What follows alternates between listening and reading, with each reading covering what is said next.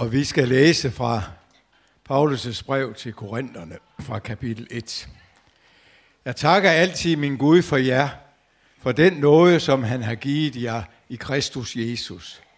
For i ham er I blevet rige på alt, på alt tale og alt kundskab, eftersom vinesbyrdet om Kristus er blevet grundfæstet hos jer, så I ikke mangler noget, no, nogen nådegave, mens I venter på, at vor Herre Jesu Kristus skal åbenbares. Og vi fortsætter med at lytte til Matteus evangelie kapitel 22. Da farisæerne hørte, at Jesus havde lukket munden på sadokæerne, samledes de, og en af dem, en lovkyndig, spurgte ham for at sætte, sætte ham på prøve. Han sagde til ham, øh, Mester, hvad er det største bud i loven? Jesus sagde til ham, du skal elske Herren din Gud af hele dit hjerte, og af hele din sjæl, og af hele dit sind. Det er det største og det første bud. Men der er et andet, som står lige med det. Du skal elske din næste som dig selv. På de to bud hviler hele loven og profeterne. Mens farisæerne var forsamlet, spurgte Jesus dem, hvad mener I om Kristus? Hvis søn er han? De svarede Davids. Jesus sagde til dem, hvordan kan David så ved ånden kalde ham herre og sige, Herren sagde til min herre, sæt dig ved min højre hånd, indtil jeg får lagt dine fjender under dine fødder. Når David altså kalder ham, altså Messias, for herre, hvordan kan han så være hans søn? Ingen turde svare ham et ord, og fra den dag turde heller ingen længere spørge ham om noget. Jesus, vi beder om, at du vil gå din gang med i blandt os nu. Rør ved os med din ånd. Åbne dit ord for os, sådan at vi kan glæde os over at være mennesker og få lov til at tilhøre dig og være kristne. Amen. Ja, vi befinder os i øh, starten af Nyt Testamente, i Matteus evangeliet, og øh, vi er om i kapitel 22. Det er øh, kapitel 21 til, til, til 25 i Matteus evangeliet. Det er alt sammen noget, der foregår den sidste uge op til, at Jesus øh, bliver, bliver taget til fange og korsfester og korsfestes og dør.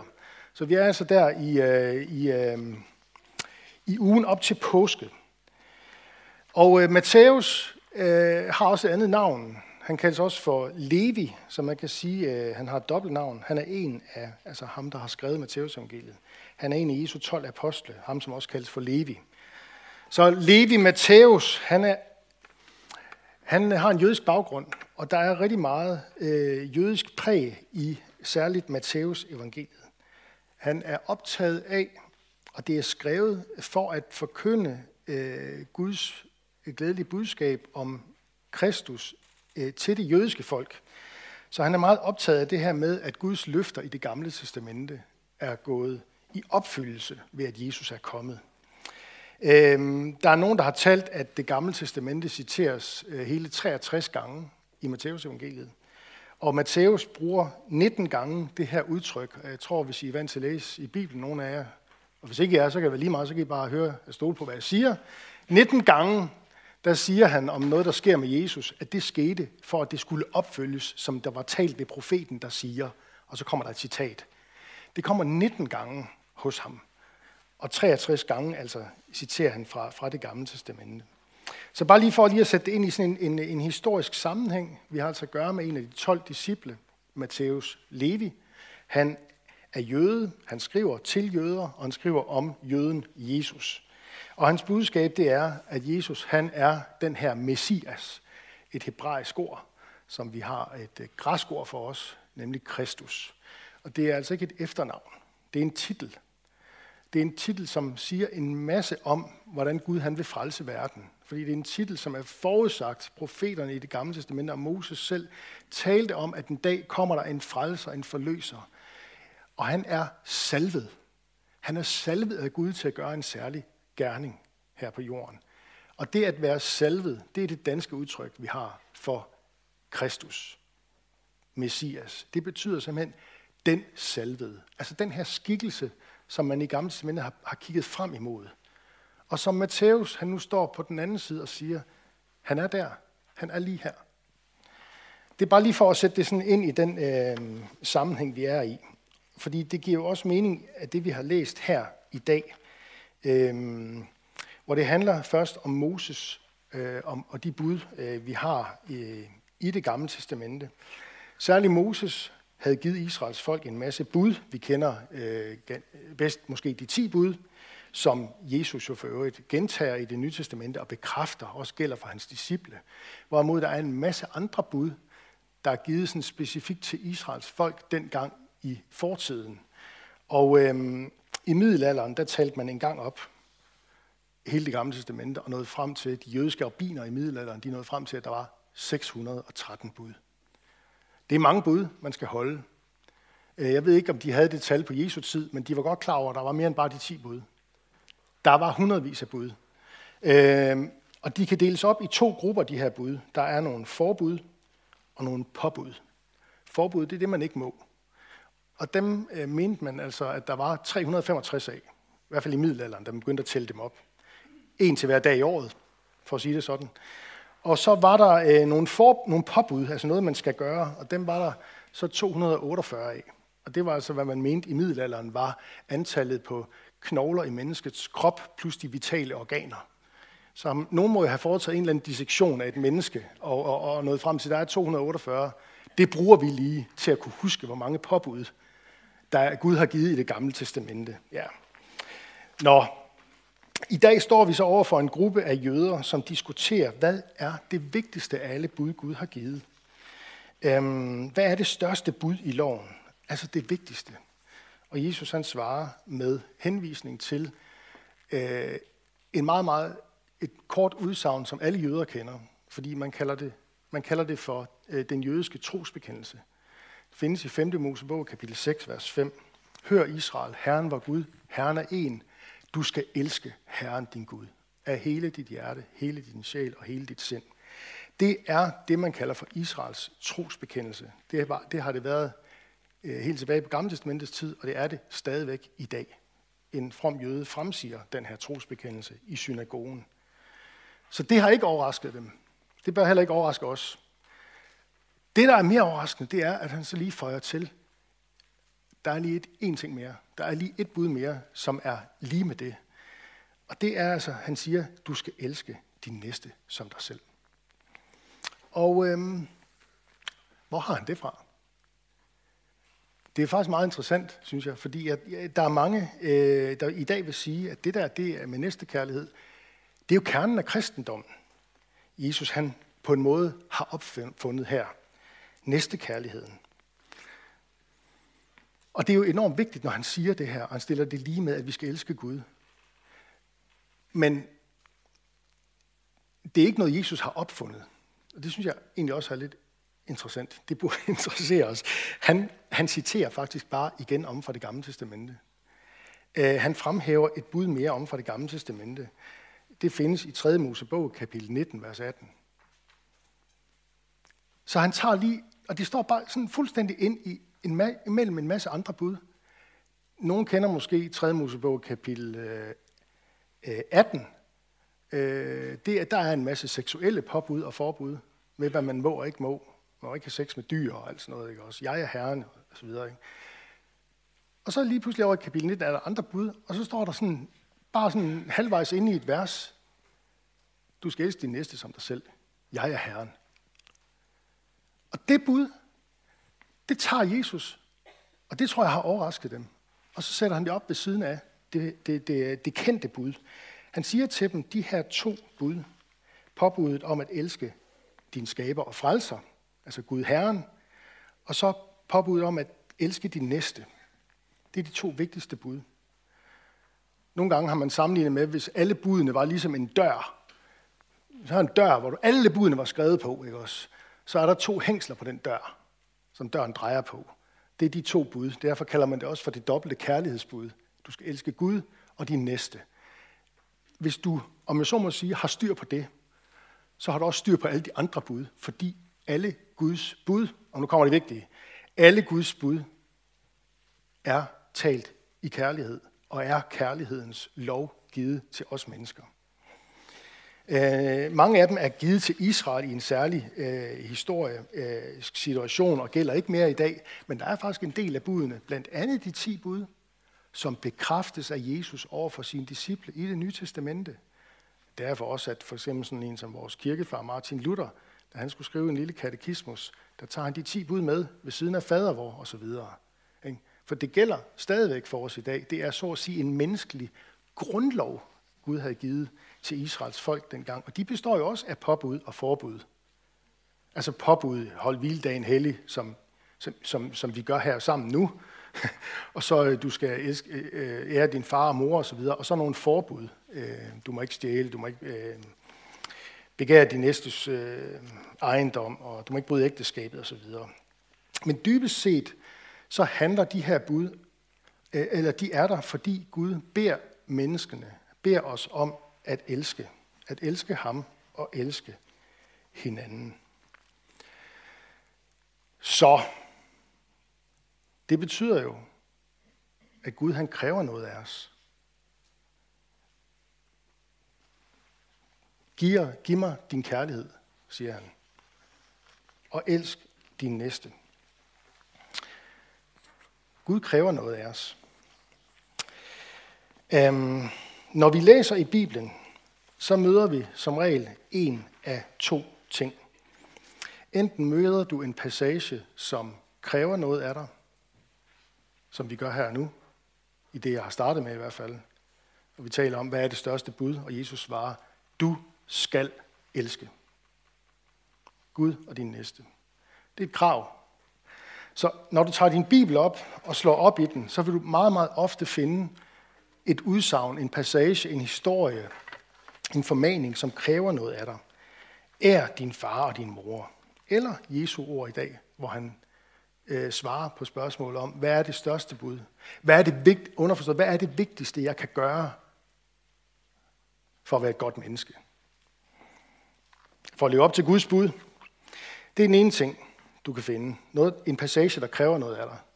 Det andet, du kan finde, det er, du kan finde en passage eller et udsagn, som ikke kræver noget af dig, men giver noget til dig. Gratis. Uden omkostning. Helt frit. Det er for eksempel, øh, og det er det, vi kalder for evangelium, det jeg snakker om her. Det andet, det her med, der kræves af os, det er det, som man sådan kalder for Guds lov altså Guds påbud om, hvordan vi skal leve. Der, det kræver noget af os. Men du kan også støde ind i passager, der taler om, for således elskede Gud verden, at han gav sin eneste søn, for at enhver, som tror på ham, ikke skal fortabes, men have evigt liv. Den tro, der tales om der, det er ikke en tro, du skal finde ind i selv, eller få til at vokse frem i gode gerninger det er en barnlig tillid til, at det er sandt, det der siges. Når Gud han har noget, han vil give til os. Og øhm, de her to ting slog det mig. Jeg, jeg tror før, når jeg har stået for den her prædiketekst her, så har jeg haft svært ved lige at få det hele til at hænge sammen. Hvorfor går vi ligesom fra det her spørgsmål om, hvad kræves der, og hvad er det største bud i loven, over til at begynde at snakke om Messias? Det er lidt mærkeligt, ikke? Indtil det slog mig, det hænger vel sammen med det her, de kommer og spørger Jesus, hvad skal jeg gøre? Og hvad er det vigtigste, jeg skal gøre? Og så svarer Jesus på det. Ikke også? Og du kan godt forsøge at være et godt menneske og leve op til Guds krav på den måde. Det må du gerne. Jeg skal bare hilse at sige, så vidt jeg ved, er der ikke nogen, der har kunnet det i verdenshistorien. På nær Jesus. Og det er derfor, at han stiller det her andet spørgsmål. Da han har svaret på det første, så siger han, nu har vi snakket om budene. Lad os lige snakke om Messias. Fordi når vi kommer over og taler om Messias, og det Gud har sagt om Messias i sit ord, så er der lige pludselig noget, der gives til os. Så er der noget, der skænkes os. Så er det Gud, han har noget, han vil gøre for os. Ikke noget, du skal gøre for din næste eller for Gud. Ikke noget, du skal præstere, men noget Gud, han gør. Så jeg har lige taget et slide med her i dag, for lige at skære det ud i pap. Øh, øh, altså Guds lov, Guds krav, bud og befalinger, det er noget, der fortæller os, hvad vi skal gøre. Det er noget, der kræver noget af os. Hvorimod Guds evangelium, altså det, og det evangelium betyder det glædelige budskab, og det betyder helt konkret det glædelige budskab om den salvede Messias, som har et navn. Hans navn er Jesus. Det budskab, det er et budskab om Guds løfter og Guds, hvad kan man sige, det han har at give til os gratis. Det han har gjort for os. Øhm, Guds, øh, hvordan, hvordan virker de her? Prøv at tage den næste, det næste, jeg har med her. Hvordan virker øh, Guds bud, og hvordan virker Guds gave? Det virker nemlig forskelligt. Øh, fordi Guds bud, de kan vise os vores synd, men de kan ikke fjerne synden. Det er vigtigt det her. Hvor er det vigtigt at få fat i? For du møder de her passager igen og igen og igen i Bibelen. De krav, selv det krav, Jesus stiller menneskene, der spørger ham i dag over for os, og når vi spørger Gud, hvad kan jeg gøre for dig? Så får du buden at vide. Og det, der sker, det er, når du prøver at leve op til det, så finder du ud af, at det magter jeg ikke. Så Guds bud kan vise os vores synd, men kan ikke fjerne synden. De kan pege på, hvad der er sandt og ægte og retfærdigt, men de kan faktisk ikke frembringe det hos os mennesker, budene. Og derfor så ender det også med, at de kommer til at anklage os. De kommer til at blive til en anklage for os. Og der følger ikke en befrielse med, hvis du bliver stående der. Hvorimod, øh, så, så man kan sige det på den måde, at Guds bud er med til at, stille, er med til at hjælpe, os, hjælpe dig til at stille en diagnose i dit eget liv. De stiller en diagnose. Det er det her, der er galt. Ligesom når du kommer ned til lægen, der er et eller andet, der skrænter. Du går ned til lægen. Det, det aller, aller vigtigste, lægen skal gøre, det er jo, at lægen skal stille den rigtige diagnose. Og ved I hvad? Det er det, der sker, når vi, er, når vi møder Guds krav og Guds befalinger om, hvordan det gode liv skal være. Hvordan vi skal elske ham og vores næste. Lige pludselig, så bliver der stillet en diagnose. Der er synd i vores liv, vi har brug for at blive fjernet. Der er en ny retfærdighed, vi har brug for at få del i. Der er en befrielse, vi har brug for at mærke inde i hjertet. Sagen er bare, at det kan buden ikke skaffe os. Men det kan evangeliet. Det kan de gode nyheder om Jesus. Det er derfor, det hedder et evangelium. øh, evangelium, var det en, der sagde engang, og det er meget vigtigt at få fat i. Et evangeliet, det er ikke gode råd, men det er gode nyheder. Det er ikke gode råd til, hvordan du skal leve livet, fordi der er du over i det med budene og loven igen. Men det, som evangeliet kan, når det slippes fri i et menneskes liv, det er, at lige pludselig, så kan det gå op for dig. Hold det op. Jesus har gjort alt, hvad der skal til. Øh, evangeliet har en indbygget kraft i sig til at befri et menneske, til at frikende et menneske, og til at rent faktisk at forvandle et menneskeliv. Nogle gange tænker vi sådan, jamen okay, evangeliet, det er det der med Jesus, der han gjorde en gang. Men når jeg så skal forvandles, så skal vi have budene på banen. ikke også? Når vi skal forvandles, så skal vi til at gøre noget. Ikke? Ah, det er faktisk, hemmeligheden er, at du skal blive stående i det befrielsens rum, som evangeliet giver dig. Fordi det er der hos Jesus, at forvandlingen virkelig sker. Hvor du finder ud af, at kristendom, det handler ikke om, hvad du formår, men hvad Gud formår. Kristendom handler ikke om, hvad du har gjort, men hvad Jesus har gjort. Jeg hørte for nogle uger siden en eller anden øh, snak om det her med, hvornår bliver du en kristen? Ikke også? Og der, altså, før i tiden, der kunne man, altså, og det kan man måske også stadigvæk, og nogen længes måske også efter det, og kunne sætte en dato på det. Altså, og mange af os vil jo sige, jamen, jeg har en dåbsattest, og øh, der skete et eller andet med mig der i dåben. Der var, der var noget, der, der, der, der, der slog Gud en bro hen over 2000 år. hvis altså jeg blev døbt her inden for de sidste. Ikke også? Slog han bro hen over 2000 år og gav mig del i noget, der skete en gang. Så på den måde kan man godt sige, at den dato, der er der, er vigtig for dig. Der er også nogen, der kan sætte en dato på, jamen det var den der sommer ude på Holmensborg, eller sådan et eller andet. Ikke også? Der bliver jeg en kristen. Men så hørte jeg en sige det på den her måde. Jeg synes faktisk, det er hovedet på sømmet. Han sagde, jeg blev en kristen for 2000 år siden.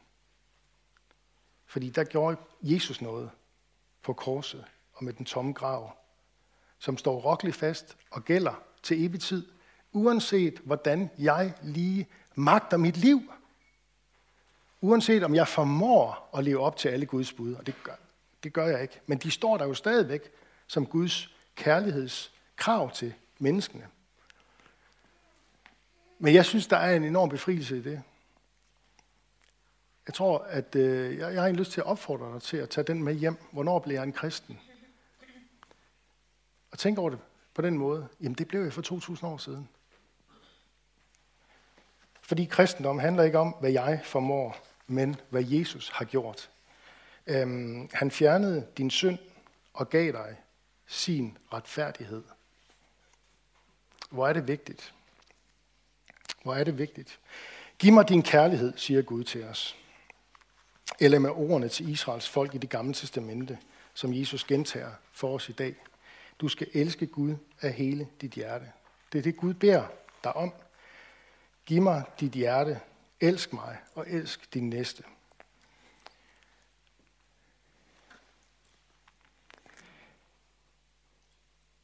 Og så spørger han os, hvad mener du om Kristus? Og det spørgsmål er bare enormt vigtigt. At du kan svare på det. Hvad mener du om Kristus? Hvad mener du om den salvede? Hvad mener du om Guds søn? Fordi Gud, han sender Jesus til jorden for at dø for vores synders skyld og rækker os det ultimative tegn på sin kærlighed, nemlig tilgivelse for vores synder og befrielse fra døden og fortabelsen. Guds kærlighed har et navn, kan man sige, og det navn er Jesus.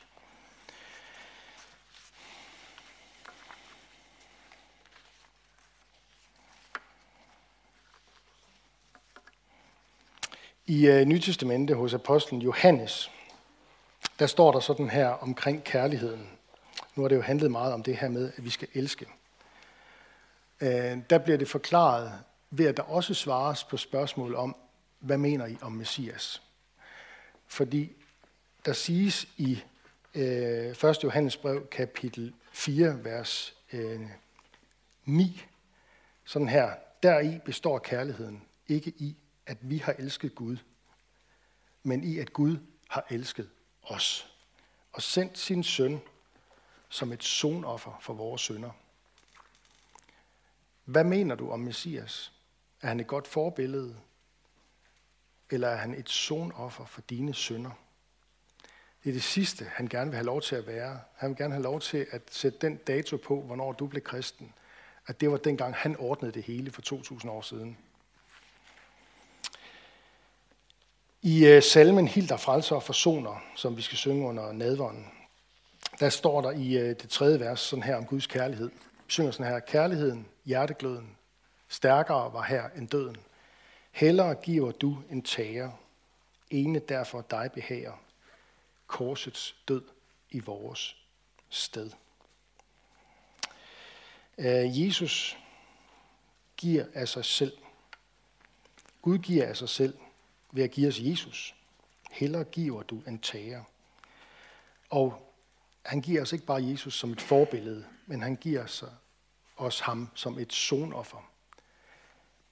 Korsets død i vores sted. Sådan synger vi om det. Og der rammer salm, salmisten jo Grundtvig fuldstændig plet. Her ser du kærlighed til Gud og kærlighed til mennesker samlet i én person. Ham, som Jesus selv stiller os et spørgsmål om i dag. Hvem mener du egentlig, Messias er? Er han den, der har fået lov til at ordne det hele? Fordi når først du kan svare på det spørgsmål, så står budene der ikke som noget, der fordømmer dig, men som Guds kærlighedserklæring til, hvordan du kan gå ud og leve dit liv. Elske Gud og elske din næste. Lad os bede sammen. Jesus, tak fordi, at når vi øh, lærer dig at kende, sådan som du kommer til os i dit ord, så lærer vi, hvad det vil sige at være befriet og tilgivet, og vi lærer, hvad,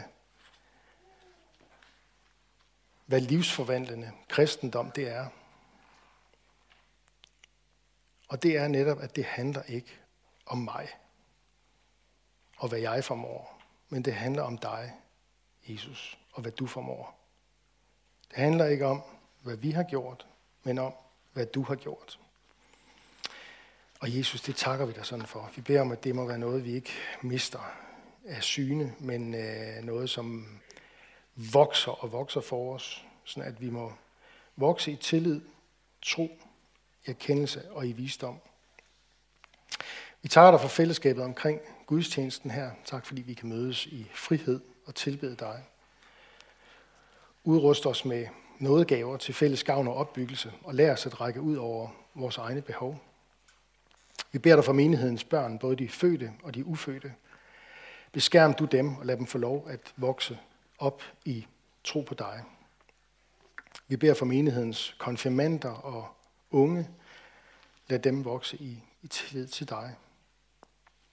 Vi beder for ægteskaberne og de, som lever alene. Giv os din kraft over vores liv og samliv. Vi beder for Skærn by og omegn, at du, Jesus, må blive kendt, troet, elsket og efterfuldt. Vi beder for Niels Jørgen Fogh, menighedens vejleder, velsign ham i hans tjeneste. Vi beder dig om, at du, du vil være nær hos alle, der er ramt af sorg, sygdom og lidelse. Giv os mod til at være til stede og visdom til at lindre smerten hos hinanden. Vi vil være stille et øjeblik og bede for en situation eller et menneske, der har brug for, for Guds hjælp og indgriben.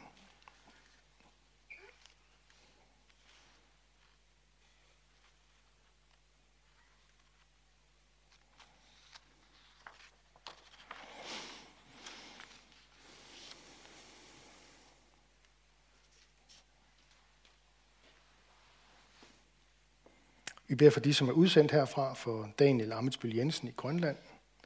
vil sige ham i hans tjeneste der. Og så beder vi i dag særligt for Kirsten Østerby i, i Jerusalem. Vi beder om, at du vil give hende øh, fred midt i, i krigens rasen. Vi beder om, at hun må være til glæde for de mennesker, hun er iblandt. Og vi beder for hele situationen der. Vi beder dig for det jødiske folk, vi beder om fred i Jerusalem, i Israel og i Mellemøsten. Vi beder om, at du vil udgyde nådens og bøndens ånd over det jødiske folk, som du har lovet. Lad dem tage imod dig som Messias. Vi beder også for Israels fjender. For barn dig, Herre. Kom til os, rejs dig, træd frem og lad fred og retfærdighed bryde frem. Vi beder om, at evangeliets lys må skinne blandt denne verdens muslimer, så de omvender sig og lærer dig at kende som den eneste sande Gud, Jesus Kristus. Vi beder om, at evangeliet er der må få fremgang i Danmark. Vend vores hjerter og vort folks hjerte til dig. Vi bekender vores medansvar for kirkens og folkets forfald. Vi bekender vores mangel på tro, lydighed og kærlighed og beder dig om, at du vil give os mere af det. Forbarm dig over os og send vækkelse over os. Vi bliver for alle, der er blevet betroet magt og autoritet, hjælp dem og os til at værne hinanden imod uret og vold. Og vi takker dig for, at du har fastsat en dag, hvor du vil holde dom over hele verden med retfærdighed ved din elskede søn, Jesus Kristus, som du har bestemt dertil, og det har du gjort troværdigt for alle ved at lade ham opstå fra de døde. Så kom snart og gør alting nyt. Det beder vi om i dit navn. Amen.